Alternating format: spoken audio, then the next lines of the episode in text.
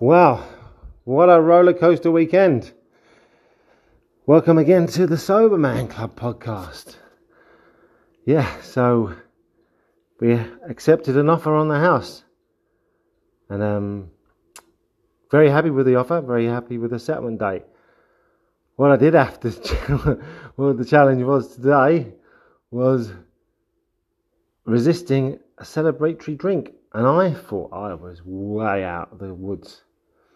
I thought I, I didn't think that this was gonna, this urge was gonna come up. And in saying that, I put my hand on my heart and I swear an oath that today I will remain sober. Yeah, so once we, because we had an opening inspection for the house yesterday and had one today, and a small family. Uh, well, they're average sized people, but it's just husband and wife and son. Um, came, they came yesterday and they came today, and they very much loved the place, and they put an offer in, which was in the mid range of what we were looking for, and with the ideal settlement date, so we could potentially be back in the UK, back in England for Christmas. Yeah. And then once they'd gone, I just got this overwhelming urge to go and drink, to go to the pub, have something to eat, have a few beers, buy a few more, bring them home, and drink them. And I told my wife, I said that I'm just got this urge. I just want to have a, a celebratory drink. And she didn't, she did the right thing as far as I'm concerned. She didn't get cross with me. She didn't get angry. She didn't act let down. She just left it with me. She was like, okay, if that's what you want to do, are you sure you want to do that? And I was like, yeah. And so uh, we decided that we would walk there into town. And just like 10 minutes into the walk, I was just thinking, oh, fuck, why do I want to do that for? And then I just said to her, look, I, no, I'm not going to do it. I'm not going to have a drink. So we just didn't. We had a celebratory pie in the pie shop, in the bakery, had a coffee, and then walked back. Yeah, it was just. I've got so much. Well, we've got so much to do now, and I can't fucking waste time or money you know, I can't waste money on poison water, and I don't have time to waste on f- fucking feeling like shit and having brain fog. You know, I'm not a retard, so why would I do something retarded?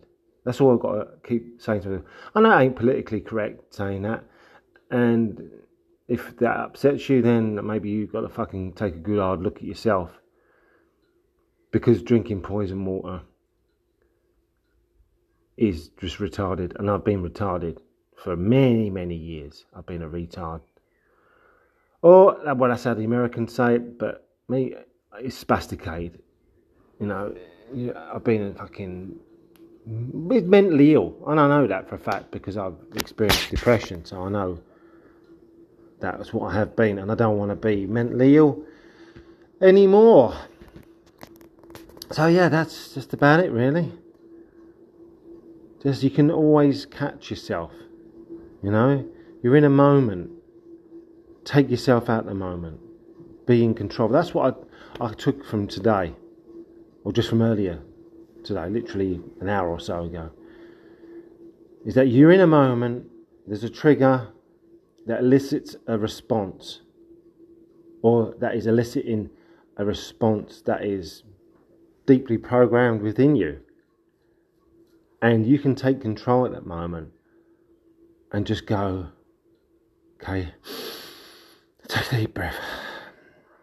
Just take myself out this moment. Without emotion, what is it? What am I proposing that I'm going to do?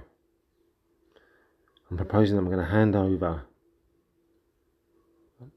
between you know, maybe 50 to 60 bucks on poison water. I'm going to drink all that and slowly I'm going to inca- incapacitate myself mentally, if that's the right word. and I'm going to be useless for the rest of the day and evening. And then for pretty much most of tomorrow, I'm going to be way below par. And I've got lots to do. And yeah, it's just not going with the emotion. Because it's a it's a reaction. It's a it's a a bad response to an event. It's a terrible response to an event. Oh just have a drink the problem's still going to be there or it's not even a problem i would be making a problem wouldn't i? If i had have drunk i would have made a problem where there wasn't one. And then let's just say I was drinking because of a problem, well, then the problem will still be there after I sobered up, but I'd be financially uh, worse off and mentally less able to deal with the problem. Yeah. So sometimes we've got to be very matter of fact in our lives, you know. I think the time for emotion comes when we need to show compassion and empathy. Showing, I mean, getting emotional about situations. Uh, a lot of the time can just lead to bad decisions, you know. It's what I'm starting to to see. I'm starting to realise again. Well, with that being said, I'm going to leave this here and I've noticed that my listenerage is dropping somewhat. But I think knowing that I've got to come on here, I didn't. Uh, also, that helped me to make the decision not to drink, knowing that I'm going to come on here and tell you guys, or guy, or girl, or girls, whatever, that I fucked up. And that's another thing, you know. Maybe, you know, that's where your ego can do you good in in a scenario like this. I mean, my ego doesn't want to want me to have to come on here and say I failed. But my ego is pretty chuffed right now because I get to come on here and say, you know what? I almost fucked up, but I didn't. I did the right thing. I was strong. I didn't give in to triggers and emotion, and I used matter of fact logic and did the right thing. And I crushed it.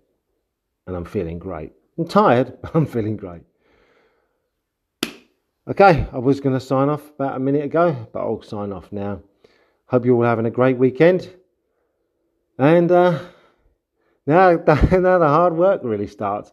The physical hard work is pretty much over with, you know, getting the house ready and all that. Now it's all the paperwork, malarkey. Right, here I go. Adios. Have a great weekend. Speak to you tomorrow.